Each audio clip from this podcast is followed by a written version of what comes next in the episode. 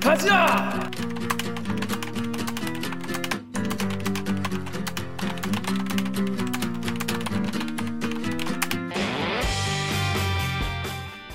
듣다 보면 빡이 치고 보다 보면 목이 막히는 사이다 는 본격 고부와 방송 듣는 기자들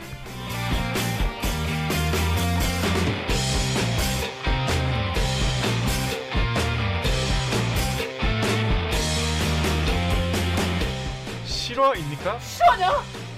저비용 고퀄리티를 추구하는 사내수공업 방송입니다.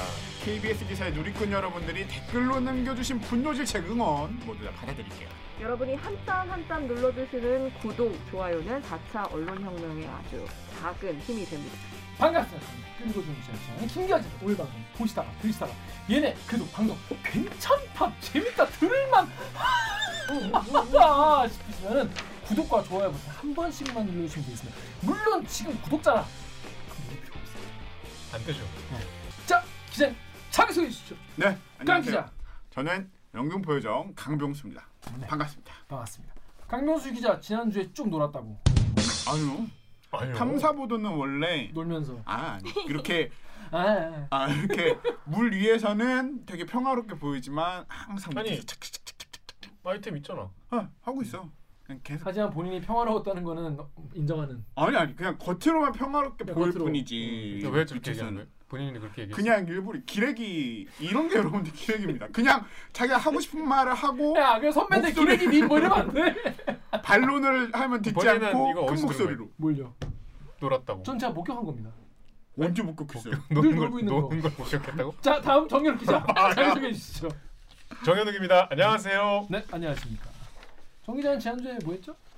아 지난주에 제가 음, 음. 매주 공연 취재를 하잖아요. 아, 그죠, 그죠. 지난주에는 성시현 지휘자를 만났는데 아, 진짜 클래식만 해. 아니 근데 문화 기자잖아요. 문화 기자인데 그러니까 문화가 아니. 클래식밖에 없어. 정명훈, 김선욱, 오늘은 뭐라고요? 성시경? 성시현 성시연. 여성 지휘자를 이제 북- 좀 조명하는 리포트를 했는데 조명을 클래식만 조명을 때리는 거지. 내 맘이다. 딴 데도 조명을 때려 주십시오. 내가 기자잖아.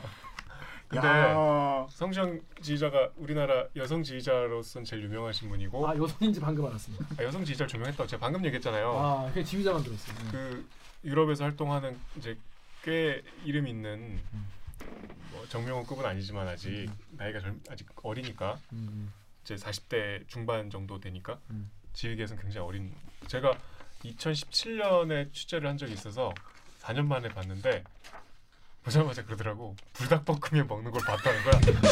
아, 너 진짜 너무 창피해갖고. 하필이면.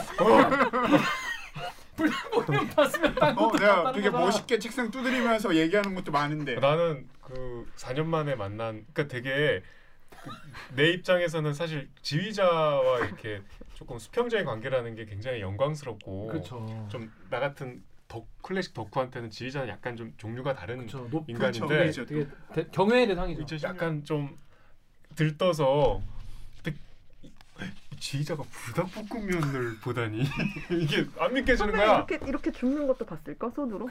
아, 뭐, 뭐, 아니 그래서 나는 어디까지 봤나 이랬는데 내가 그래서 그 다음 그 취재는 공연 이제 전전날 했고 공연 날 이렇게 그 아, 오케스트라 관계자를 통해서 어, 불닭볶음면하고 소주를 갖다 드렸어요. 그랬더니 카톡이 왔는데 다 본 거야. 그러니까 쓴소리는 그러니까 술을 못 하시니까 요 쓴소리를 상징하는 소주는 제가 지인에 주겠습니다. 뭐, 뭐 그래서 내용을 다 알더라고. 빨리 내려주세요.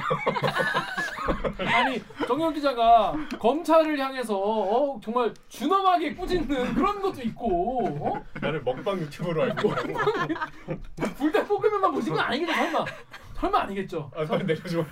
지금 다른 그 영상도 많이 있으니까 먹방 유튜버인데 먹으면서 말을 너무 많이 하네. 막 이러면서 왜한 번밖에 안 먹는 거야? 그렇습니다 아 뭐 어쩔 수 없죠 어, 불닭볶음면 기자로 앞으로도 잘 활동해 주시기 바랍니다 자 다음 정 작가님 자기 소개 네 안녕하세요 작가 정혜주입니다. 네 정 작가는 지난주에 뭐 했습니까 저 드라마 봤어요. 드라마 어, 뭐 봤어요. 드라마 뭐, 봤냐? 뭐 봤어? 또 드라마 봤어? 어제 봤어요. 어제. 뭐 제가 원래 그 제가 되게 좋아하는 드라마가 있어서 그걸 이제 사탕을 할까 오탕을 할까 이러다가 어. 아 여러 번 보는 예, 스타일이구나. 저 하나만 좀 꽂히면 그건 뭐예요? 그거 라이프 온 마스라고 어. 아시는 분이 없으시죠? 전반적으로 정 작가님이 공부를 안 하는 것 같아요.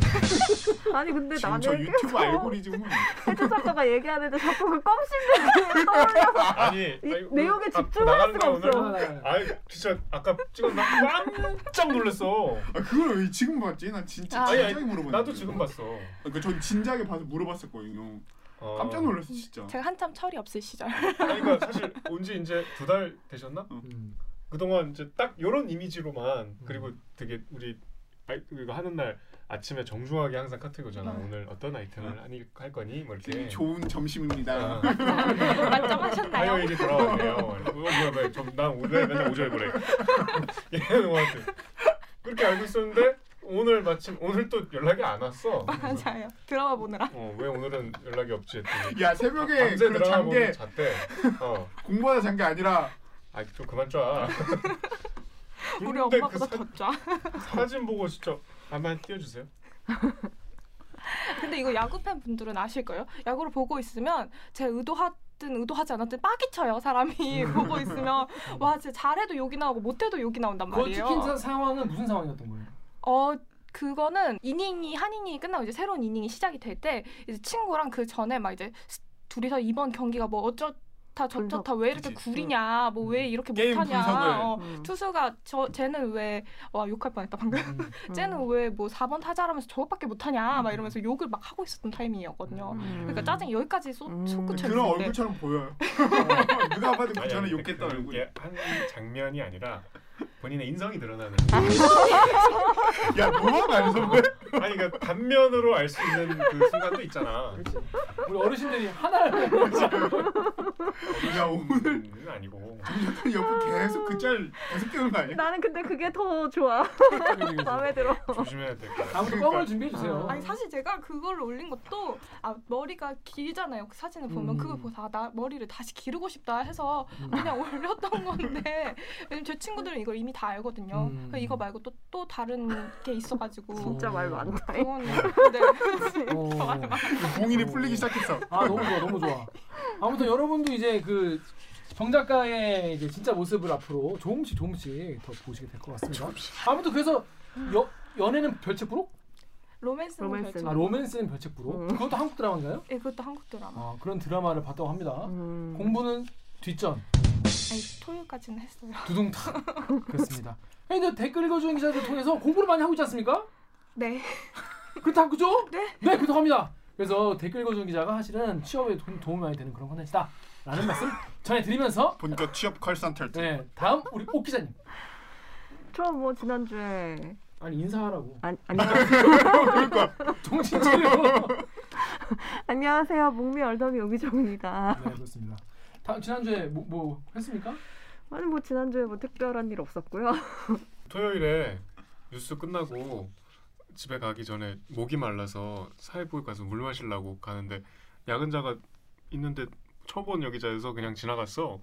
그리고 종이컵에다가 물을 담아서 음. 마셨. 그때 내가 뺨을 때렸어야 됐어. 선배에서 봤더니 이분이야. 어. 난그 순간 어씨. 그리고 황급하게 지나갔지. 어. 저걸 안 쓰고 있더라고요. 아 그때 몰랐었던 것 같아. 아. 그 지난 그 방송 이제 지난 그 지난 그 뭐냐 꽁다리 보신 분도 아시겠지만은 이 정윤욱 기자가 독하게 맘 먹고 이제 음. 일회용품을 안 쓰겠다 이런 결심을 해가지고 이제 나 내가 일회용품 쓰는 모습을 보면 따귀를 때려다오라고 했으니까 여러분들 뭐 혹시 지나가시다가 길에서라도 정윤욱 기자가 뭐 이렇게 종이 종이컵이나 뭐, 뭐 나무젓가락 쓰고 있으면 그냥 무주 싸지 말고 그냥 가서 따귀를 빡 길거리에 가다가 어, 지하철 신도림역에서 딱 보는 순간 바로 때리면 돼요. 그럼 그냥 가세요. 쿨하게 쿨하게 뺨 때리지 그러면 막그 아! 아! 가세요. 구독자 인증. 구독자 인증이지. 그러면 그냥 어, 정 기자 잘 보고 있습니다. 이런 게 아니라 따귀를 그냥 때려고 그냥. 아니 상상하는 거 너무 난 이제 그 스타벅스 그, 그 그런 거 못 하겠다. 혹시 정유럽 기자가 일용품 안 속이다. 그럼 가 따귀를 팍 때려. 일용품 한번 쓰십시오. 그럼 돼. 그래서 나는 그렇게 맞아서 쓰고 있는데 또 모르는 분이 때리면 어떡해? 저 잠깐만. 선 선닭이 맞아서 쓰는 저 이거 건데. 맞아서 쓰는 거예요. 그리고 그럴 수 있어요. 아 너무 웃겨. 방금 맞았는데 또 맞아. 아 이거 맞았어요. 안 돼 보이는 족족 따기를 때려주시기 바라겠습니다. 어. 자 그럼 저희는 어 저희 그 로고 듣고 2부 2부에 1부 무치뉴스 브리브리 으로 돌아오겠습니다. 로고 주세요. 나는 기레기가 싫어요. 지금 여러분은 본격 KBS 소통 방송 댓글 읽어주는 기자들을 듣고 계십니다. 느껴진다. 느껴져. 느껴져. 오늘도 대듣기 이렇게 재밌을 텐데 그냥 지나가시나요? 좋아요, 구독 제발 한 번만. 한 번만 부탁드리겠습니다. 자, dynamic Korea 쏟아진 뉴스의 홍수. 하지만 네. 우리가 이렇게 넘기고 가기 너무 아깝다. 이 음. 뉴스 모아왔습니다. 무슨 뉴스 브리핑? 브리핑. 빠밤. 첫 번째 아이템 우리 강민수가 줍니다. 네. 마구 팠던 일본 온천 공짜로 나도 안 가죠. 옛날에 그렇게 인스타그램에 그렇게 온천 가서 초밥을 먹었다. 내가 온천 가서 어, 뭐 료칸을 갔는데 여기가 어떻다는 둥 뭐야 그 일본 기모노 유- 유카타 이런 거 입고 막 사진 그런 거 엄청 유행이었어요 봐. 옛날에. 왜 이렇게 그 싫어해? 누구한테 차였어요? 그렇게 올렸던 분한테? 너무 싫어. 감정이 많이 실렸는데. 음. 약간 좀 좋긴 눈살이 좋아요. 찌푸려지는데. 있어. 사적인 감정이 있었나요? 그러니까 이제 이제 있어. 잘안된 분이 어, 그렇게 그 있어. 어. 어. 아무튼 기아 선배의 상함을 담아서 꽤 많았어요. 근데 요즘에 여러 가지 이유로 일단 일단 일본 안 갑니다. 그러니까요. 못 가. 못 가죠. 코로나 때문에 못 가. 방사능 때문에 못 가. 음. 그냥 뭐 그냥 미워서 안 가. 그리고 뭐야 걔네가 우리나라 사- 뭐 불안서로 괴롭혀서 안 가. 여러 가지 이유로 안 가지 않습니까? 그런데 일본에 온천이 엄청 많은데 그게 엄청 많이 마구 팠다. 우리가 생각해본 일본 하면 온천 뭐 이렇게 생각하지만은 음. 우리가 일본에 안 사니까 그냥 온, 온- 온천이 있겠거니 그 생각한 거 아니겠습니까? 근데 알고 보니까 엄청 많이 팠다는 거예요. 아. 근데 이 지금은 공짜로 내놔도 안 가져간다는 기사예요. 어떤 내용입니까? 일단 일본의 온천이 어느 정도 수준인지 그 음. 개수부터 아셔야 음, 되는데 음, 음. 이게 2019년 일본 환경성 자료 기준으로 숙박이 가능한 온천 시설이 일본 료칸, 료칸? 네, 어. 일본에 이거 저 처음 알았어. 12,800곳이 음, 일본에. 아유, 땅이 크니까. 아니 그래도 12,800곳 음. 너무한 거야. 이게 어느 정도 음. 숫자냐면 우리나라도 온천 좋아하는 편이잖아요. 음, 음, 뭐 음. 아산 온천부터 시작해가지고 온양. 온양 온양. 온천. 제 동네. 야! 야! 아 틀렸어. 야, 너 나중에 출마하는 거 아니야? 충남 여러분 충남으로 놀러 오세요. 아니, 이렇게 하면 돼. 이렇게 해야 돼, 이렇게, 이렇게. 눌러주세요. 충남으로 놀러 오세요. 아, 좋아요. 하여튼 아, 우리나라 속을 거야. 지역구를 가지고 있는 강민수 기자예요. 와나요. 네. 충남의 son. Son of 충남. 어. 놀러 오세요. 어, 하여튼 근데, 어. 우리나라 온천이 450개 정도 있대요. 우리나라 450개 있다고? 네, 우리나라도 근데 450개도 꽤 많다고. 많은 건데도. 생각할 때 근데 이거보다 30배가 더 많은 거야. 12,800. 우리가 한 우리가 한 절반 정도 돼 절반 좀 안 되잖아요. 그렇죠. 그럼 천 개 정도 있으면 이제 좀 적당한 거고. 그러니까 그치. 게 아니라 우리나라 비슷한 거고. 음. 근데 12,000개. 네, 12,800개. 개 많다. 진짜 많은 거죠. 하루 종일 지지고만 했냐. 음. 근데 이게 여기도 그러니까 우리나라랑 약간 비슷하다는 느낌도 많이 든 게 음. 우리나라 보면 왜 지역 개발하겠다고 막 알지도 못하는 무슨 막 길 만드는 것도 있고 그치 뭐 오- 네. 뭐지 그 올, 올레길 둘레길 네, 그런 거 둘레길 하나. 유행하면 그냥 다 뚫어가지고 먼 멋있게 지역 둘레길. 특색 뭐 지역 마을 사업 그쵸 뭐 한다고. 네, 관광 사업 네, 하겠다고 근데 일본에서 했던 게 이 온천 사업이에요 음. 일본은 전반적으로 이제 1980년대 후반에 그때 이제 일본이 한창 경기 침체 막 접어들기 시작했을 그 시점이잖아요. 그러니까 지역 경제 살리겠다고 정부 차원에서 대규모 재정 투입을 했는데 그때 택했던 사업이 이제 온천이었던 거죠. 음. 그래서 정말 우리가 많이 쓰는 말로 우후죽순으로 음. 우후죽순으로 많이 생겼던 게 이 온천들이었는데 음. 그때 얼마나 많이 이 져버렸냐면 기준이란 게 있대요 일본에서 음. 일본에 온천을 지는 기준이 온, 있는데 그러니까, 이, 그러니까 이거는 이- 그치. 마, 충족을 해야 우리가. 온천 기본적으로 어, 등록을 해주겠다. 아. 뭔데? 이게 일본에서 이제 25도 이상의 뜨거운 물그 또는 또는 이 끝으로 넣으면 온천 성분 이게 온천이라고 인정할 수 있을 만한 음, 물이 그냥 물은 아니어야 나왔다. 되니까 음.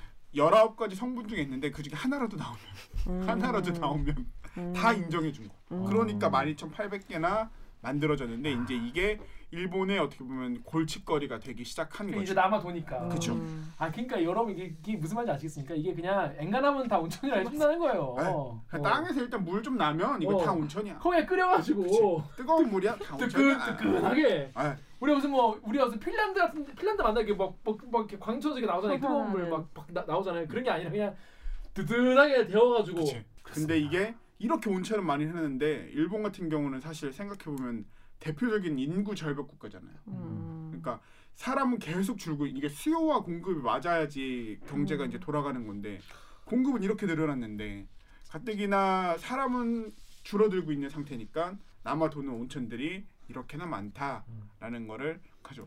이게 이게 저기 그러니까 물이 20, 그 오도. 25도 이상 뜨겁다는 거잖아. 그러니까 김 기자 말이 틀린 거지. 뭐야?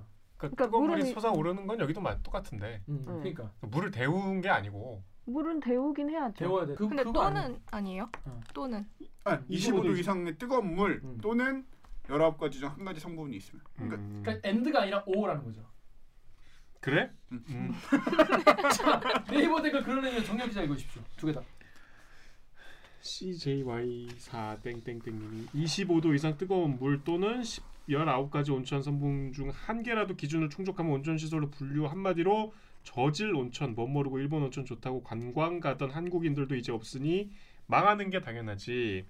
다음 댓글. 다음에 말려구님이 일본도 온천의 나라니 어쩌니 하면서 너무 여기저기 다 개발해서 현재 진짜 온천이라 부를 수 있는 건 1% 정도라더만 수돗물 데워서 온천이네 한다고. 어, 저도 사실 온천 여행 갔었거든요. 아, 뭐야 일본으로. 아산 온천 놔두고 왜? 아, 아사 온천도 가고 저 어려서부터 충남의 아들이라 온천에 익숙했기 때문에 써노부 충남. 네, 아산 사는 사람도 가는 가서. 했는데 되게 좋다고 생각했어 그때 이제 어렸을 때 갔을 때는 야 근데 그 내가 갔던 온천들 중에 하나도 이런 온천이었을까 생각하니까 이제 좀 그렇네요. 그리고 실제로 16년도에 인터뷰한 일본 온천 전문가가 99%는 다 가짜라고 1%만 진짜라고 그런 기사도 있었어요. 온천도 가짜가 판치. 아, 그러니까 워낙 이제 많다 보니까 음. 많다 보니까 그냥 그냥 뭐 장사 되니까 그때는. 그렇죠. 우리나라는 지금 근데 약간 비슷한 것 같기도 해요. 이거 근데, 우리나라 지방에 막 아무렇게나 뭐 세워주고 하는 거랑. 근데 이제 여기 현황을 제가 좀 설명을 드릴게요. 이게 어, 최근에 이 뭐 온천을 이제 주민들이 공동 운영을 한다고 음. 해요. 그런데 여기서 이게 최근에 적자가 얼마나 됐냐면 1, 10분의 1로 줄었대 일단 오, 찾는 사람이 온천을 음. 찾는 사람이 여러 가지 이유로 10분의 1 줄었고 어, 10곳 중 7곳이 매물로 나왔는데 매가 가격이 빵원입니다. 빵원. 공짜로 준다고 해도 아무도 안 사. 가져가세요. 인천 시설이 온천 시설이 남탕, 여탕, 휴게실, 매점, 주차장까지 다 합쳐 빵원 음. 공짜. 근데 아무도 안 가져갔다고 합니다. 그 다음 댓글 우리 작가님 좀 읽으시겠어요? 다음에 얼씬님이 우리도 좀 돈 좀 돈다 싶을 때 오버해서 관광시설 만들었거나 지금도 시도하는 사례들 허다한데 조심해야 됨. 오히려 인구 감소 추세는 우리가 더 빠른 상황이니까. 그러니까 우리나라도 이거 보고 좀 좀 뭐랄까 어, 경각심을 좀 가질 필요가 있겠다. 음. 아, 우리도 이제 과하게 막 둘레 둘레 기 둘레길이 근데 돈이 안 되잖아 유지하는데 그냥 길이니까. 근데 뭔가 관광 같은 거 너무 좀 잘 될 때 많이 투자를 해놓으면 좀 위험하겠다 이런 생각이 들었습니다. 자 여러분 이게 뭐 나 일본 소식 안 궁금해 막 이런 분들 계시겠지만 여러분 혹시 궁금한 분이 계실까봐 뭐 가져. 저 들어보니까 재밌네요. 전혀 진짜 눈빛에서 이런 거 왜 가져왔어 이 눈빛으로 아 처음에 그랬는데 안 소리 하고 있네. 근데 이런 일도 있었다. 그 이게 이제 코로나 끝나고 해외 여행이 다시 정상화될 때도 많은 참고가 되겠네. 음, 그렇죠. 일단 관, 관광객이 다 뭐 한국 관광객 아무도 온천 여행 안 가니까. 음.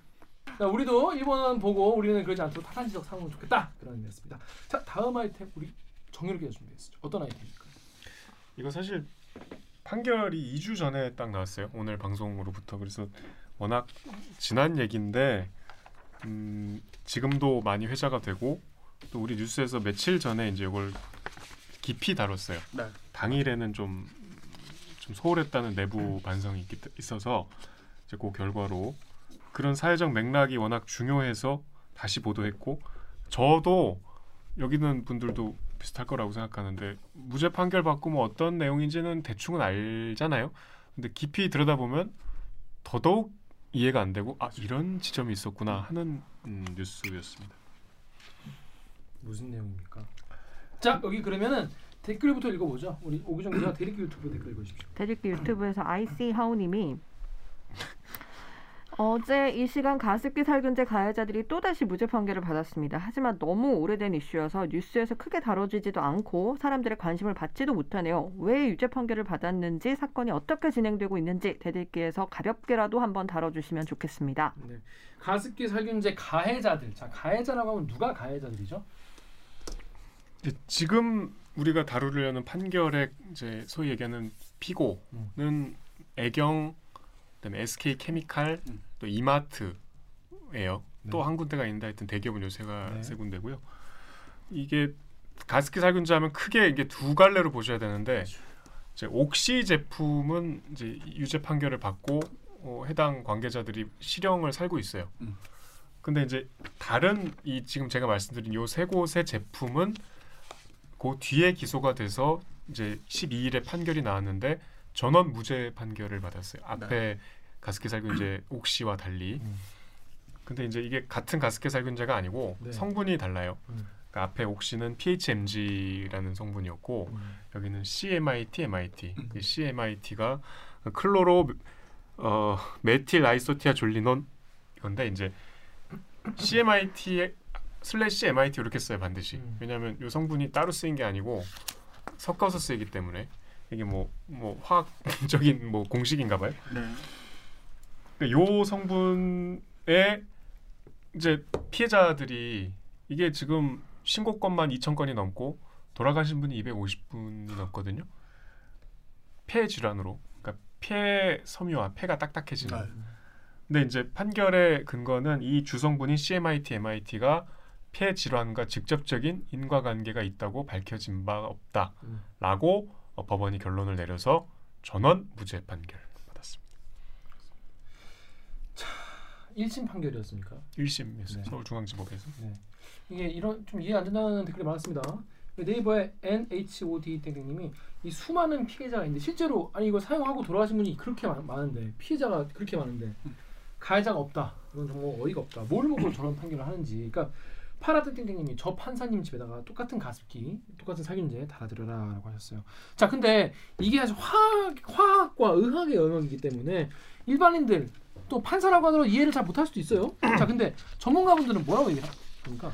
그러니까 전문가 어, 얘기로 잠깐 넘어가기 잠깐 네. 2011년에 이제 질병관리본부 지금 질- 질병관리청이죠. 음. 거기서 어, 조사를 했는데 이제 동물 시험에서 이게 폐 섬유화 증상이 안 나왔어요. 음.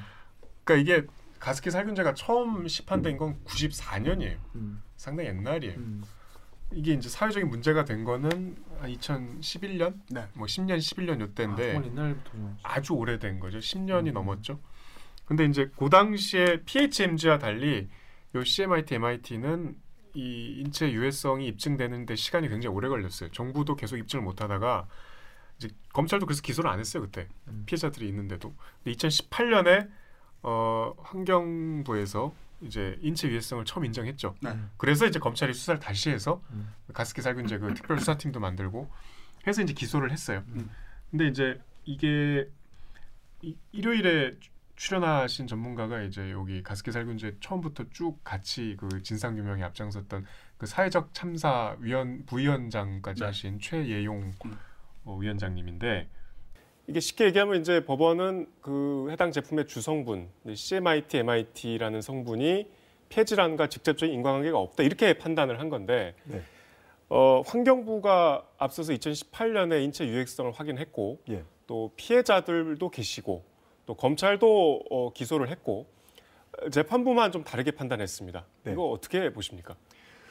초기에 2011년 초기에는 CMIT, MIT의 경우에 폐섬유화가 동물 실험에서 확인이 안 돼서 예, 이게 진짜 독성이 없는 거냐 이런 이제 예, 의견이 있었는데 점점 가면서 특히 2016년, 17년 즈음에는 예, 그 동물 실험을 전, 이제 여러 가지 방법으로 어, 해보다 보니까 실험 동물도 바꾸고 그 다음에 방법도 어, 점적 실험으로 바꾸고 또 마침 그 시점에는 그 피해자들 중에서 폐손상이 1, 2단계가 확인된 분들이 10명이나 넘게 나온 거예요. 그렇게 충분히 그 증거가 쌓여 있음에도 불구하고 유독 이번 재판부가 예, 동물 실험에만 그것도 초기에 동물 실험했던 어떤 그런 제한된 그런 그 결과만을 가지고 판단을 내리는 것으로 보입니다.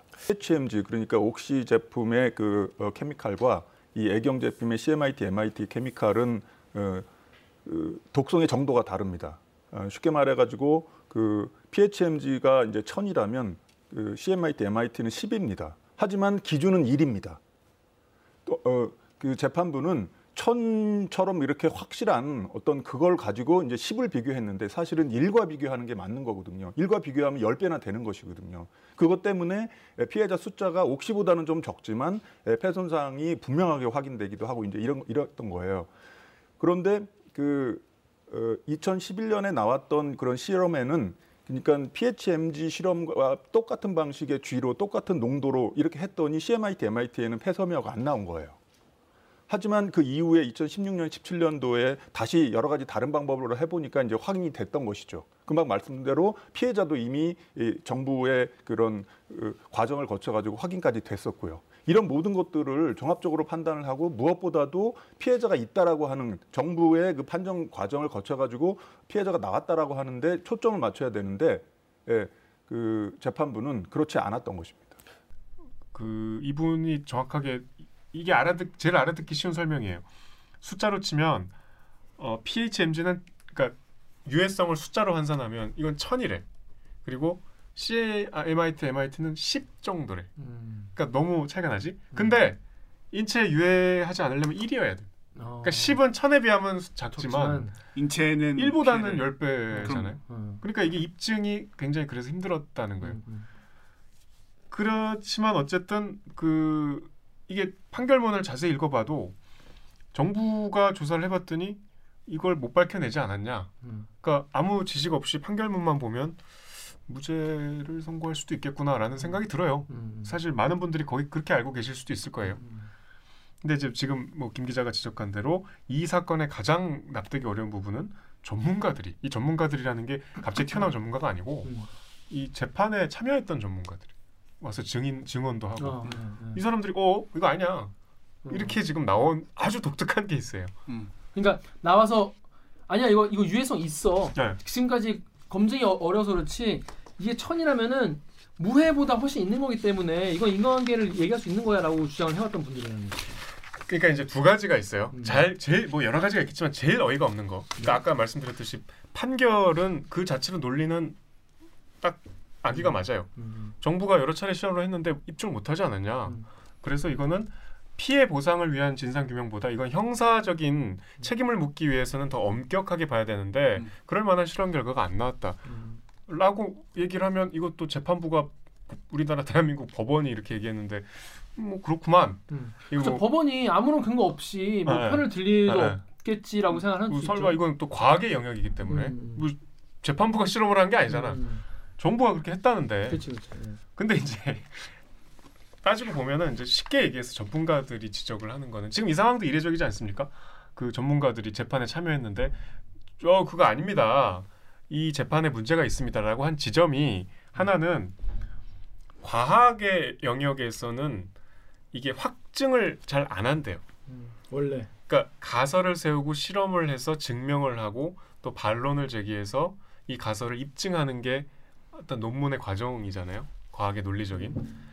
그렇기 때문에 과학자들은 이거는 이거다. 딱 잘라서 얘기 안 한대요. 그게 과학의 언어의 특징이래. 그렇죠. 그렇기 때문에 이럴 가능성이 높다. 이거는 사실상 과학자들은 그렇다고 판단을 한 거래. 음.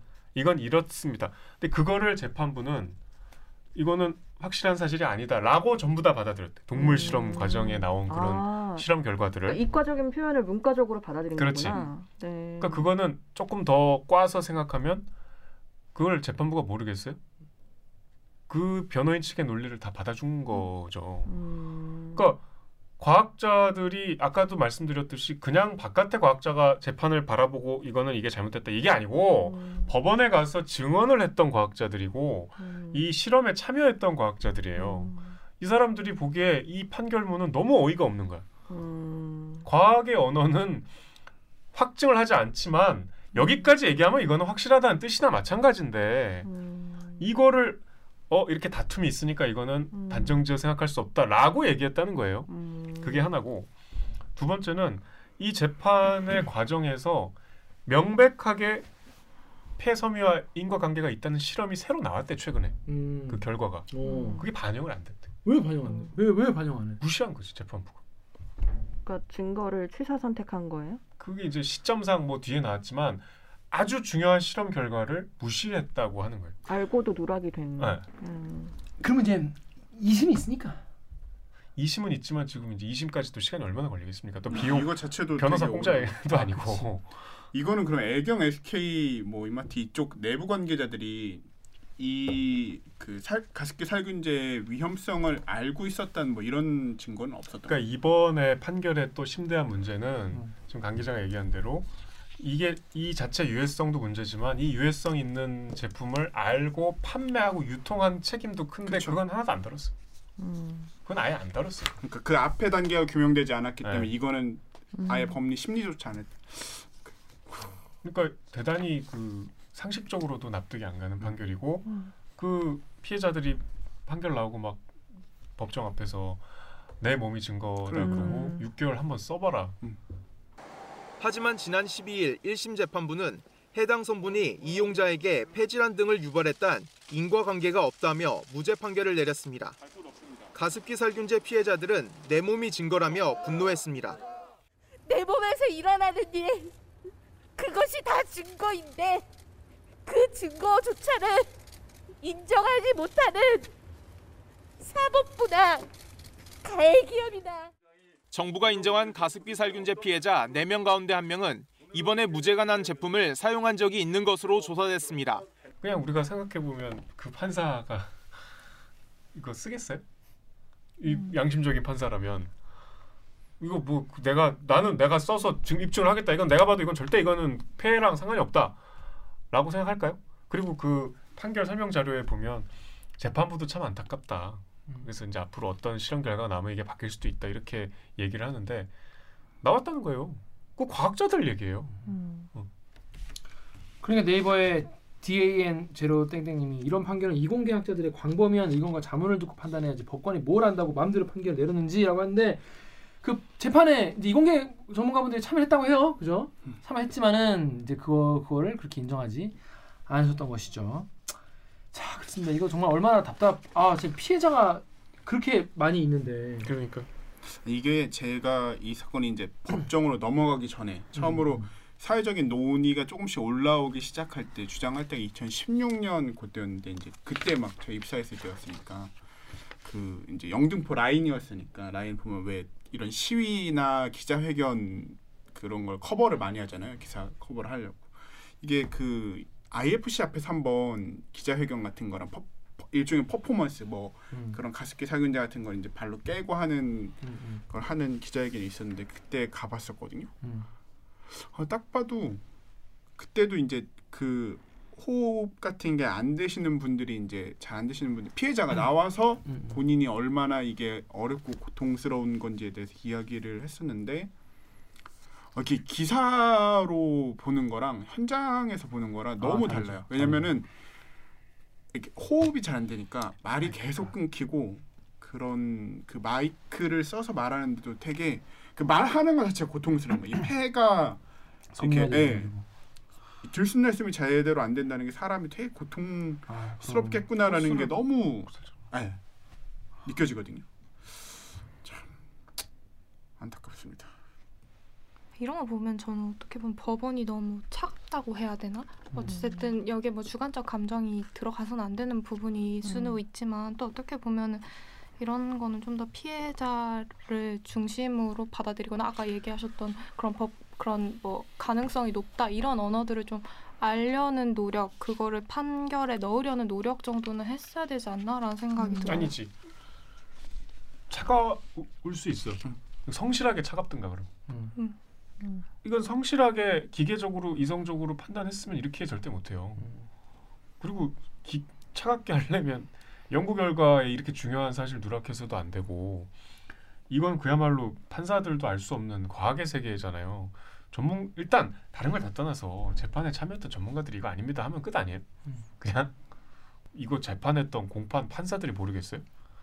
이게 지금 그 애경 SK 이쪽 변호인단이 진짜 삼성보다 더 커 어떻게 보면 역대급이야. 음. 뭐집 광장 지평 태평양 막다 다 들어가 있어요. 근데 그 특별수사팀이라고 하지만 검사 공판에 투입된 게 두 명 아니면 세 명이었어. 그러니까 이게 스- 그 변호인단의 논리를 하나도 빠짐없이 다 들어줬어. 음. 그 피해자들이 존재하고 있는데 이거는 아, 이건 더 지켜봐야 될 거라고 생각이 드는 게 사실 이 옥시 같은 경우도 처벌을 받았잖아요. 여기 음, 유죄. 음, 음.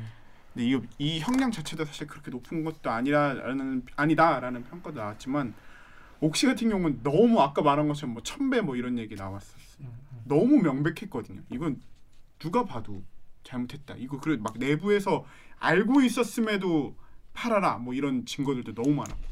근데 이 옥시가 처벌받는데도 정말로 많은 그러니까 세상이 변해야지 나쁜 사람이 나, 그 죄를 진 만큼 벌을 받는 거구나 라고 느낄 만큼 오랜 기간이 걸렸거든요. 이 사안은 계속 지켜봐야 돼. 여기 애경 이마트는 아까 관 기자 얘기한 그런 유통의 문제에 있어서 이게 어쨌든 법적인 문제가 가기 전에 계속 피해 신고가 들어오고 뭔가 이게 사회적으로. 꿈틀꿈틀 될 거 아니야.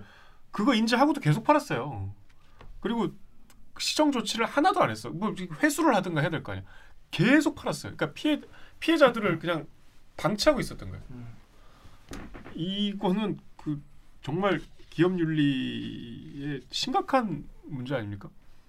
그 우리 형사처벌 형사 재판의 그 대원칙 물론 뭐 그것도 뭐 어떤 거는 마음대로 적용하지만은 이 유죄 형사를 유죄를 때리려면은 그렇지 아니하다고 할 수 있는 여지가 전혀 없어야 되는 그쵸. 명백히 한, 한 것이어야 하기 때문에 이번 거를 이렇게 뭐 판단했다 뭐 판사님들 그렇게 말씀을 하실 수도 있겠죠 그런데 과연 이 건을 전문가들의 의견을 그렇게 다 증언해서 다 들으셨음에도 불구하고 그리고 실제로 피해자들이 그렇게 있고 피해자가 어디서 갑자기 뭐 도깨방망이 뚝딱 생겨난 게 아니잖아요. 그렇게 집단적으로 몇 천 명, 몇백 명이 그렇게 마- 말이 안 되잖아요. 근데 이들이 무죄라면 그분들은 갑자기 아무 이유 없이 같은 제품 썼는데 아, 그들의 잘못 없이 그런 천형을 받았다는 겁니까? 논리적으로 말이 안, 안 되잖아요. 저는 법원에서 이렇게밖에 할 수가 없었다는 게 좀 약간 너무 잘 이해가 안 됩니다. 이 판결에 대단히 분노해야 되는데 지금 들어보면은 이 대기업의 윤리 이게 우리가 이름을 들으면 아는 데고 이번 주에 언제라도 갈 수 있는 곳이잖아요 이마트는 그 아주 그 크고 예쁘고 화려하고 친숙한 일상의 공간이 얼마나 나쁜 짓을 저질렀는지를 사람들이 알아야죠. 근데 이게 많이 좀 부족해. 우리 뉴스 자체가 좀 부족했다는 자성도 있었고 내부에서 그래서 뒤늦게 다뤘지만 저는 의미가 있었다고 생각합니다. 그렇습니다. 그러니까 우리가 함부로 뭔가 우리가 모르는 채로 어떤 판단을 재단해서도 안 되지만 그 판단을 지나치게 권위화해서 우리가 모르는 뭔가 있겠거니 아니면 아, 판사가 어련히 오죽했으면 저렇게 어련히 알아서 그렇게 했겠거니. 생각할 것도 아니에요. 다 사람이고 다 같은 언어로 그럼요. 사람의 세상에서 일어난 일들을 논리로 구성한 그 글이에요. 얼마든지 우리가 읽고서 비판할 수 있고 어, 나름의 판단을 할 수 있어요. 음. 근데 그런 걸 인식하고서도 너무 그이 받아들일 수 없는 판결들이 최근에 좀 있었어요. 음. 자, 우리는 정말 무력하게 2심 판결을 지켜볼 수밖에 없는 그런 상황이긴 하지만 주변에 혹시 그 제가 이제 링크 링크를 제가 이제 띄워드리겠지만 이런 가습기 살균제 관련된 피해자가 더 계시다면은 어, 제보를 어디에 하면 되죠? 거기 뉴스에 나옵니다. 네. 자막으로 자막으로. 거기에다가 어, 제보를 더 주시면 어, 2심에서라도 제대로 판결할 수 있도록 도움이 될 것 같습니다. 자 마지막 아이템 우리 기자 준비했죠? 네. 어떤 아이템? 개눈 적출 논란, 동물 학대 대 실험 기준 준수라는 음. 기사입니다. 개 눈을 이제 적출을 그러니까 쉽게 말해서 눈을 이제 빼내는 거죠. 그거를 멀쩡한 개한테 했다는 거죠. 네. 네, 어떤 아이템입니까? 무슨 그러니까 얘기예요? 이게 지난해 11월에 충북대학교 수의학과에서 미국 과학 저널에다가 논문을 하나 이제 그 실어요, 냈어요. 근데 그 논문의 제목이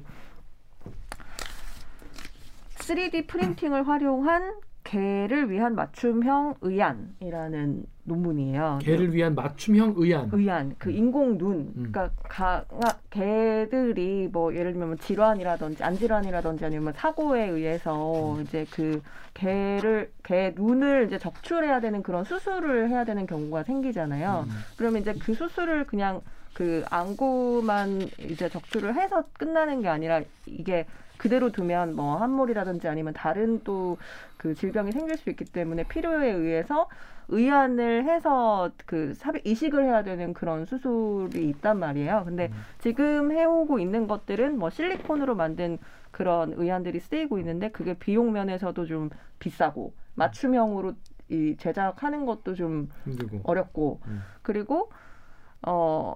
이 부작용 이런 것들도 있어서 이제 3D 프린팅 기술이 좋아졌으니까 의학적으로 많이 쓰이잖아요. 그래서 이제 그 3D 프린팅으로 맞춤형 의안을 어, 경제적으로 어, 이식 만들어서 이식을 할 수 있다라는 그런 논문 음. 내용인 거죠. 음. 네. 필요한 필요한 연구네요.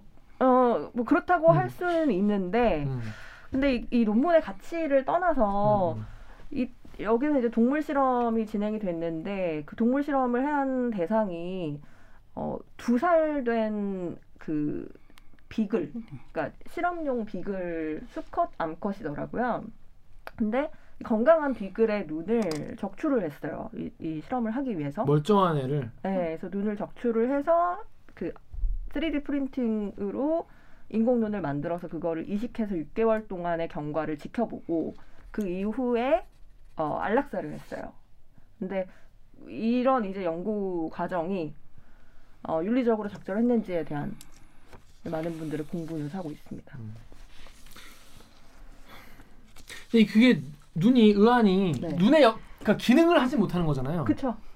눈의 기능을 하지 못하는데 아까 말씀드렸던 것처럼 이게 만약에 저도 논문을 보면서 알았는데 어 뭐 많은 분들은 이제 심미적으로만 역할을 하는 거 아니냐 이렇게 생각하실 수 있는데 이거를 그냥 그 없는 채로 놔두게 되면 또 다른 뭐 질병이 생긴다든지 이눈 이쪽에 함몰이 된다든지 뭐 이런 것들이 있을 수 있나 봐요. 음, 그래서 필요한 노- 네. 의학적으로도 네, 네, 필요한 수술이기는 한 것 같아요. 음. 다 근데 다음에 이준희님이 외관이 훌륭했다. 아, 미쳤네.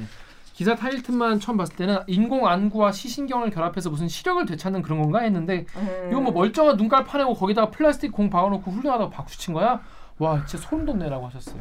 음. 자 이게 어떤 게 문제라고 이제 보는 겁니까? 그러니까 여기 이 외관이 훌륭했다 이 말이 뭐냐면 음.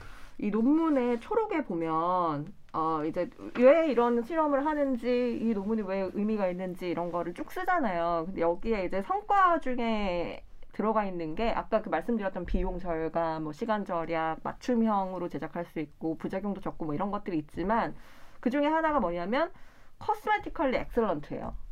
그러니까 심미적으로 아주 훌륭하다라는 그런 표현이 들어가 있거든요. 근데 이, 이런 표현은 사실 이 초록에만 나오는 게 아니라 뒤에 몇 번 이제 등장을 하는데 그럼 이제 결국 이 실험이 마치 포인트가 외관상으로 훌륭하게 보이게 이쁜. 하기 위한 음. 그런 실험이지 않냐는 음. 그 오해를 사기 충분한 거죠. 음, 음. 반려인으로서 어때요? 저 이거 기사 제목만 보고도 안 봤어요. 좀- 응. 음. 그러니까 많은 분들한테 물어봤는데 네. 기사를 다 차마 못 읽었다고 하더라고요. 저는 이거 제목만 보고도 아예 안 읽었어요. 이거 기사 제목 봤는데 무슨 내용인지는 알 것 같고 아 이거 약간 못 읽어요. 반려인으로서는 음. 아, 메이데이님 댓글이죠. 다음에 메이데이님께서 과학적 지식과 발전을 명목으로 동물학대를 합리화하지 마라. 유기견 센터만 가도 안구에 문제 있는 동물들 한가득인데 굳이 멀쩡한 애 안구를 뽑아서 실험을 한다고? 덕후의 익명으로 처음부터 한쪽 눈이 안 보이던 아이랑 두 눈이 다 보이던 아이랑 변수가 있으니 수술 대상까진 이해가는데 통증 관리도 부실 의혹이 있다고 하고 되게 성의 없었나 보다. 하지 말란 것도 아니고 실험 과정에서 최대한 지켜야 할 건 지켰으면 좋겠네. 이게 그냥 아 뭐 왜 왜뭐개 개한테 그렇게 했냐 그뿐이 아니라 이게 사실 우리가 그 동물 실험이 음. 필요 없다 하지 말자 이런 분들도 계시죠. 근데 음. 이분들은 약간 이제 뭐랄까 어 일종의 약간 한쪽 극단적으로 생각하시는 분들일 거고 아마 대부분의 분들은 어느 정도의 동물 실험은 필요하지만 우리가 적어도 인간이라면 좀 지킬 점은 좀 지켜가면서 하는 게 어떻겠냐 이렇게 생각을 하시는 부분이 대부분일 거라고 저는 생각을 해요. 이게 뭐 동물 실험 무용론 이건 뭐 그럼 사람한테 바로 실험할 수 없잖아요. 음. 그러니까 이제 우리가 일상에 사용하는 약이나 이런 건 다 동물 실험을 필요하는 건데 이게 이, 이 연구의 과정, 실험 이 두 살짜리 비글 아이한테 가해진 실험 과정을 면밀히 듣다 보면은 너무 잔혹했던 거죠. 어떤 게 문제였나요? 그러니까 여, 여기 이제 그 댓글에도 나와 있었던 것처럼 이게 건강한 개의 눈을 적출을 한 거잖아요. 그 얼마나 당연히 고통이 수반이 되죠. 그래서 뭐 진통제, 약, 마약성 그 진통제, 그다음 마취 이런 거를 했다고는 하지만 그게 영원히 그 약의 약의 효능이 가는 게 아니잖아요. 그리고 이제 이식을 하고 난 다음에 그 개의 고통도도 측정을 해요. 그래서 어뭐 이식한 지 하루 지났을 때는 그 고통이 뭐 플러스 플러스 그러니까 고통이 마이너스 뭐 그다음에 플러스 하나 플러스 두 개 플러스 세 개 뭐 이런 식으로 이제 그 고통도가 이렇게 간다고 하면 그러니까 첫날에는 고통이 좀 심했고 그 다음에 7일 정도 됐을 때까지도 계속 고통이 플러스 플러스로 돼 있고 그 다음에 이제 3개월이 아 한 달이 됐을 때는 이제 마이너스 아프지 않은 뭐 이런 식으로 이제 교- 고통도가 표시가 돼 있어요. 그러니까 사실 그 고통을 줄였다고는 하지만 그 고통을 측정을 한 거죠. 고통을 느끼게 하, 느끼게 냅둔 거예요. 그러니까 이 걔가 얼마나 고통스럽겠냐라고 하는 게 하나 있고 이, 이 그러니까 이미 안구가 적출된 개를 실험 대상으로 했을 수도 있는데 왜 건강한 개의 안구를 이 실험을 위해서 적출을 했느냐가 문제라는 거죠. 음. 그러니까 그 정도로 이 실험이 같이 있었느냐. 음. 네, 그런 문제를 제기하는 것 같아요. 그 연구진들은 뭐라 그래요? 연구진들은 그 우선 기사에 내 나와 있는 거는 우선 뭐 진통제 이런 거를 이 적절하게 잘 처방을 했다라는 거고 이미 적출한 개를 실험 대상으로 할 수 있지 않았냐 대안이 있지 않았냐 이 부분에 대해서는 그러니까 검증되지 않은 새 치료법이기 때문에 이거를 반려견한테 할, 할 수는 없었다라는 거예요. 근데 이 부분이 또 사실 많은 공분을 샀죠. 음. 그러니까 실험 동물은 그 해도 되고 그럼 반려견이나 뭐 이런 애들은 안 해야 되고 이런 거냐? 실제 그런 댓글 받았어요. 도대체 두 개의 차이가 뭐냐고. 음. 그러니까 뭐 때문에 그것 그 둘 차이가 뭐가 있기 때문에 실험견은 이렇게 고통을 받아야 하며 반려견은 주인이 있다는 이유로만으로 고- 그런 어떤 대안이 될 수도 있는 거를 못 한다라고 이렇게 딱 박을 수 있는 거냐. 음. 이렇게 그러니까 실험에서 안전성 안전성이 검증이 안 됐으니까 이거를 연구진 입장에서는 이걸 당연히 반려견한테는 못할 거라고 생각을 하는 거예요. 그러니까 동의를 해주지 않을 거니까. 혹은 유기견이나 이런 그 개를 대상으로 한다고 해도 이게 연구 승인도 안 날 뿐더러 뭐 동의도 얻을 수 없을 거라고 생각을 했고 어 그냥 늘 하던 대로 이제 실험 동물을 쓴 거라고 봐야죠. 반려인들이 제일 화나는 얘기, 화를 내시는 얘- 얘기가 논리가 그 예전에 지금 많이 없어졌지만 이제 식용 개고기 식당들 많았잖아요. 그것도 아주 유서 깊은 유명한 뭐그 재벌 총수들이 찾는다는 그 식당 가면 항상 그 우리는 유기견을 도살하지 않고 이제 식용견을 따로 어, 유통 납품 받아서 하기 때문에 음. 문제가 없다 얘기하면 이제 그 식용견이라는 말 자체가 먹는 개가 따로 그러니까 있다는 먹기 것처럼. 위해서 키우는 개니까 이거는 일반적으로 그런 개랑 다르다라는 발상에 대한 분노가 제일 크더라고요. 음. 그러니까 사람을 우리가 음, 이렇게 분- 구분할 수 없듯이 그쵸. 같은 개인데 음. 그건 인간이 이미 임의대로 그렇게 구분을 한 거에 불과한데 어떻게 식용개라는 말이 성립할 수 있냐라고 음. 생각을 하는데 그런 맥락에서 이게 마찬가지. 네, 그 반려인들 제 주변에 이제 저는 개를 안 키워서 이- 이 공감의 수위가 어느 정도인지를 모르겠어서 제 주변에다 막 전화를 돌려봤는데 그 일제 시대 때 마루타와 음. 비슷하게 받아들여진다는 얘기를 하더라고요. 그러니까 일본인과 한국인이 다른 게 아니었는데 이제 그 아무리 그때 일본이 의학적으로 폭발적인 성장을 했다고 해도 그게 어 지금 박수 칠 수 있냐 그럴 순 없지 않냐 이렇게 받아들이더라고요.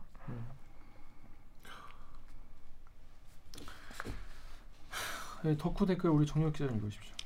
덕후의 익명으로 이런 솔직히 보기에 윽액 싶은 논문이 우리나라에서만 나오는 것도 아니고 어, 여기저기서 나오고 있는데 태클 걸리는 것들만 걸리니까 재수가 없었다 정도로 넘어가는 경우도 잦고 어, 기준이 불명확한 것도 문제인 것 같아요. 그러니까 이게 이제 그 동물 실험 윤리 위원회 우리나라에 그런 게 있으니까 그걸 이제 통과를 했으니까 문제 없다 이런 입장인 거잖아요. 음. 음. 그러니까 이 동물 보호법에 보니까 이제 동물 실험을 하는 기관은 이제 별도로 윤리위를 설치해서 거기에 동의를 거치도록 하고 있더라고요. 그래서 봤는데 사실 이 요 실험도 윤리위를 통과한 거예요. 충북대학교에 설치된 율- 동물 실험 윤리위가 오케이를 해줬기 때문에 이게 가능한 거거든요. 그렇겠죠. 왜냐하면 이, 이걸 승인을 받지 않으면 논문이 나중에 취소가 돼요. 음. 그러니까 당연히 받은 건데도 사실 이런 논란이 빚어지는 거잖아요. 그런데 그 지금까지 사실은 저희 예전에 동물 실험 관련해서 많이 다루지 않았었나요? 그러니까 이런 일이 되게 반복이 많이 돼 왔었고 맞아요. 실제로 서울대 수 서울대 음, 수의과 음. 네. 많이 반복이 돼 왔었고 농림축산검역본부에서 통계를 한번 뽑아보니까 2019년 기준 동물 실험 윤리위가 설치된 386개 기관에서 그 2019년에만 4만 건을 심의를 했대요. 음, 그 동물 실험에 많이, 대해서 엄청 많이. 엄청 많이 한다는 거예요. 근데 이 4만 건을 심의를 했는데 그 미승인 난 거 있잖아요. 거절당한 거. 음, 음. 그게 0.6%밖에 안 되는 거예요. 아. 그러니까 거의 다 통과가 된다는 거예요. 그러니까 이거는 동물 실험의 윤리를 어, 엄격하게 보는 게 아니라 음. 그냥 통과를, 그러니까 절차를 위해서만 존재하는 곳처럼 돼버렸다는 거예요. 아니 뭐 연구자분들이. 굉장히 성의 있고 잘 설, 설계를 해서 다 통과가 되는 걸 수도 있죠. 어 그럴 수도 있지만 이런 문제가 계속 제기돼 오고. 있으면 그 윤리 그러니까- 기준이 되게 그러니까 쉽게 말해서 여러분 이런 거예요. 언론에 이렇게 나오는 게 종종 왕왕 있지 않습니까? 네. 그럼 안 걸린 거는 한 100배쯤 된다고 봐야 되는 거예요, 사실은. 음.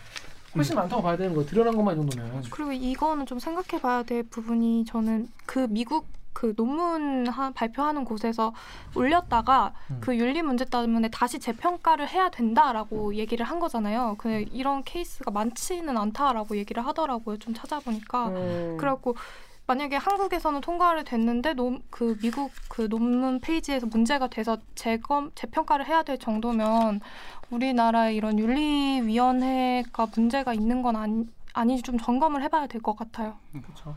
미국에서 봤을 때 이 실험이 야만적이다라고 본 게 아니냐, 아니냐 그런 거죠. 쉽게 말해서. 음, 어, 그렇죠. 어. 근데 이게 회자가 되니까 사- 많은 분들이 야만적이라고 느끼시는 거잖아요. 음. 그쵸. 그냥 네. 딱 들어도. 물론 이게 또 현업에 계시는 분들은 음. 모르는 얘기 하지 마라. 어, 어, 그런 식이면 맞아요. 그런 식이면 무슨 실험을 우리가 할 수가 있냐? 어? 그 너도 임마 너도 그 덕 보고 지금 건강하게 살아가는 거 아니냐? 이렇게 음. 분명히 생각도 하시고 말씀도 하실 거예요. 근데 적어도 우리가 이 노력이라는 게 노력 기본적으로 음, 뭔가 음, 음. 우리가 어, 생태계 최상의 포식자잖아요 음. 인간이 그러면 적어도 다른 동물이나 생명체를 대할 때 최소한의 예의나 이제 최소한의 노력 같은 게 필요한 거예요 우리가 도축을 하더라도 그들의 최대한 어떤 고통을 경감시켜 주려고 노력을 하고 그런 거 어떤 윤리성과 비윤리성을 물론 그거 어차피 죽는 목숨이 똑같지 않냐라고 생각할 수 있지만은 적어도 이- 우리의 존엄을 지키기 위해서라도 음. 우리가 어떤 생명체를 대하는 마음을 다시 어, 돌아보기 위해서라도 최대한의 노력을 하는 거예요. 고통스럽지 않게. 근데 이 이슈를 보고 많은 분들이 이건 좀 어쩔 수 없다 뭐 이런 건 어 그렇게 생각하지 않은 분이 많다는 거는 어 우리는 어 동물 윤리 그거 다 통과했는데 뭔 소리야라고 쉽게 그렇게 참게 넘어갈 수 있는 문제가 아니지 않나 음. 그런 생각이 듭니다. 루리앱의 오버스로드님 이게 참 딜레마인 게 역대 최악 동물 실험의 성과가 장기 이식 아니냐. 인간 적용 전에 필수 과정이기도 해서 참 참 쉽게 말할 수 없다 이런 말씀도 하시고요. 네이버의 일렉 땡땡님이 니들이 누리는 의료기술이 이런 희생과 연구로 이루어졌다. 어, DLSD님이 그럼 누구를 대상으로 실험을 하냐? 인간이 아프면 치료를 해야 되는데 어떤 대상한테 실험을 해야지 인간 저- 적용을 하냐 이런 얘기예요. 자, 근데 반대하는 분도 많았습니다. 자 반대 댓글 우리 정영 기자 좀 읽으시겠어요? KIMY 땡땡땡님이 실험용 동물들은 온전히 인간을 위한 희생입니다. 인간처럼 논리적으로 말하지도 못한다고 그들이 고통을 묵과하고 모른 척해서는 안 된다고 생각합니다. 덕후의 익명으로 이런 기사를 보고 어쩔 수 없는 걸 어쩌라고 할 게 아니라 멀쩡한 눈을 잃은 저 동물들을 안타까워하고 앞으로 의학과 과학이 점점 더 발달하면서 다른 방법으로 실험할 수는 없는 건지 생각해봐야겠지. 음. 아, 이분 네. 도- 공감이 갑니다. 근데 왜 안락사를 시킨 거죠? 그러니까 여기서 이제 밝히는 거는 그 조직학적 검사가 필요해 안락사 했다라고 논문에는 써 있어요.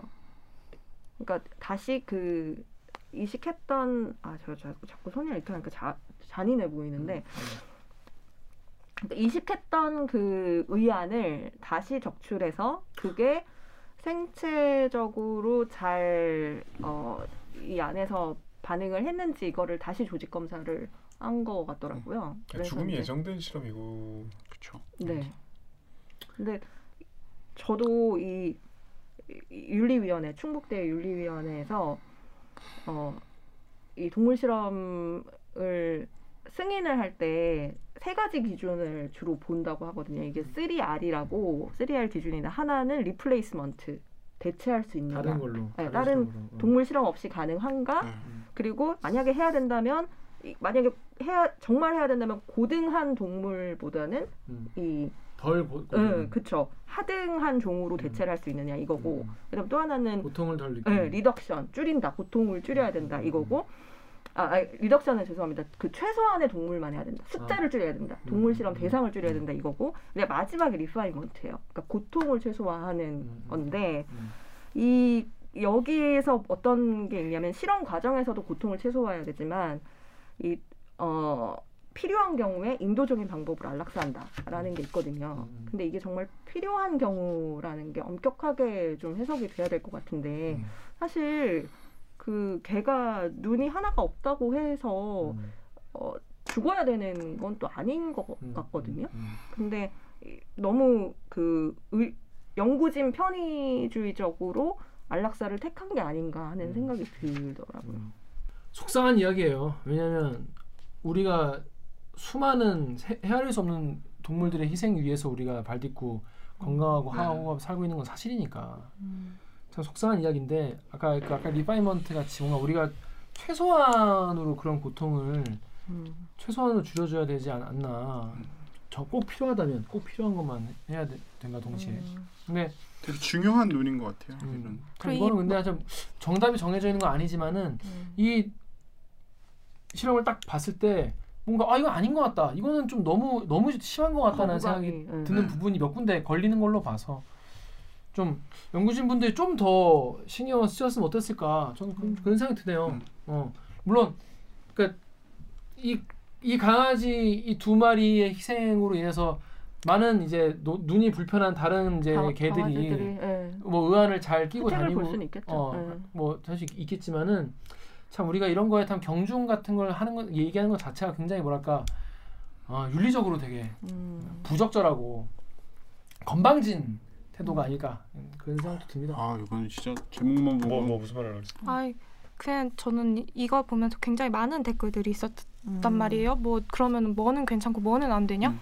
뭐 그럼 그럼 어떡하라고라는 얘기들이 너무 많아서 이 마지막 댓글의 이 마음가짐이 꼭 필요하다라는 생각이 들었어요. 결국엔 음. 우리는 어, 이런 논의를 하는 것 자체가 우리가 진일보하기 위함인 거잖아요. 지금보다 더 나은 환경을 마련해서 더 많은 생명체들을 구하고 또 그 생명체들이 어, 함께 살아갈 수 있는 세상을 만들자라는 목표인 건데 우리가 이런 기사를 늘 아, 어쩔 수 없지라고 넘어가면 안 되는 거 아닐까 싶어요. 계속 요즘 드는 생각은. 이 그래서 마지막으로 제가 딱 한마디만 드리자면 우리가 어떤 살인이나 큰 범죄를 저지르는 사람들 보면은 동물을 이제 학대하기 시작하는 그런 사람들이 주로 맞아요. 어떤 폭력 범죄의 전조라는 이야기를 많이 하잖아요. 실제로 그건 전문가분들이 많이 하시는 얘기인데 그러니까 그건 뭐냐면 우리가 다른 생물의 고통에 조금이라도 공감하는 거를 좀 학습이라도 좀 해야 우리가 다른 사람의 고통도 우리가 공감할 수 있고 그렇지 우리가 이런 걸 가지고 그냥 아이 뭐 이거 세상 현, 어? 현실은. 그런 거 아니야 이렇게 차가운 말 차가운 생각 쿨레라는 그런 표현만 반복하다 보면은 결국 우리가 사람한테도 그렇게 되고 그러다 보면 결국 좀나좀 이따 또 다루겠지만 쿠팡물센터 같은 그런 비극적인 사고로까지 이어지는 게 아닌가 저는 그냥 혼자 그런 생각이 들었어요. 아유. 우리가 그렇게 쿨하게 모든 거를 바라보는 것이 뭐 너무 효- 다 효율적이고 그런 건 아니지 않나. 결국 그런 건 우리의 불행으로 돌아오는 게 아닐까 그런 생각이 들었습니다. 참 속상한 기사네요. 이- 이거 근데 약간 반론으로 말씀드리고 싶은 게 이 연구 진행한 박소영 박사님이 언론에 보니까 이런 인터뷰를 했더라고요. 동물 실험 관련해서 사회적 분위기가 많이 달라진 걸 느꼈다. 이번 일을 계기로 다양한 의견을 듣고 윤리 문제에 대해서 더 생각하는 기회가 되도록 하겠다. 뭐그 정도 말씀이라도 해주셔 정말 음. 다행이라는 생각이 드네요. 그러니까 이 한 사람의 문제가 아니라 아까 통계가 얘기해주고 있잖아요. 정말 동물 실험에 대해서 달리 한번 생각해보는 계기가 되어야 되는 것 네. 같다는 생각이 들어요. 자 이게 기사 제목만 보고 안 보신 분도 많을 거예요. 맞아요. 긍정적인 같이 나도 안 봤어. 저는 진짜 아니, 이번 주말에 저희 집 반려견이 수수 음, 음. 후수 많은 네. 분들이 근황을 궁금해하시는. 발톱을 깎아주다가 어. 발톱에 뭐 이렇게 잘못 너무 바싹 깎았나 봐요. 에이. 피가 피가 많이 났어. 그러니까 막 이걸 아프다고 본인이 이제 음. 아픈 표시를 내야 되니까 수수가 또 겁이 엄청 많거든요. 음. 이걸 이렇게 한 발을 들고선 깡깡이 음, 발로 음, 뛰어다니는 거야. 음. 그세 발 이제 음. 발 다리 세 개로. 음, 그거만 봐도 세- 약간 좀 그러니까. 네, 피가 많이 나- 나고 이런 거 엄청 마음이 짠하거든요. 네가 네가 깎다 그랬어? 아, 제 동생이. 어, 동생분을 비난하십시오, 여러분. 그렇습니다. 아, 이런 거 보니까 더 그런 더 생각. 자, 속상한 뉴스였어요. 자, 저희 로고 듣고요. 정말 더 속상한, 더 빡치는, 정말 분노를 금, 금할 수 없는 쿠팡 물류센터 노동자 사망 사고를 취재한 이유민 기자를 모시고 이야기 드리도록 하겠습니다. 그럼 로고 주세요.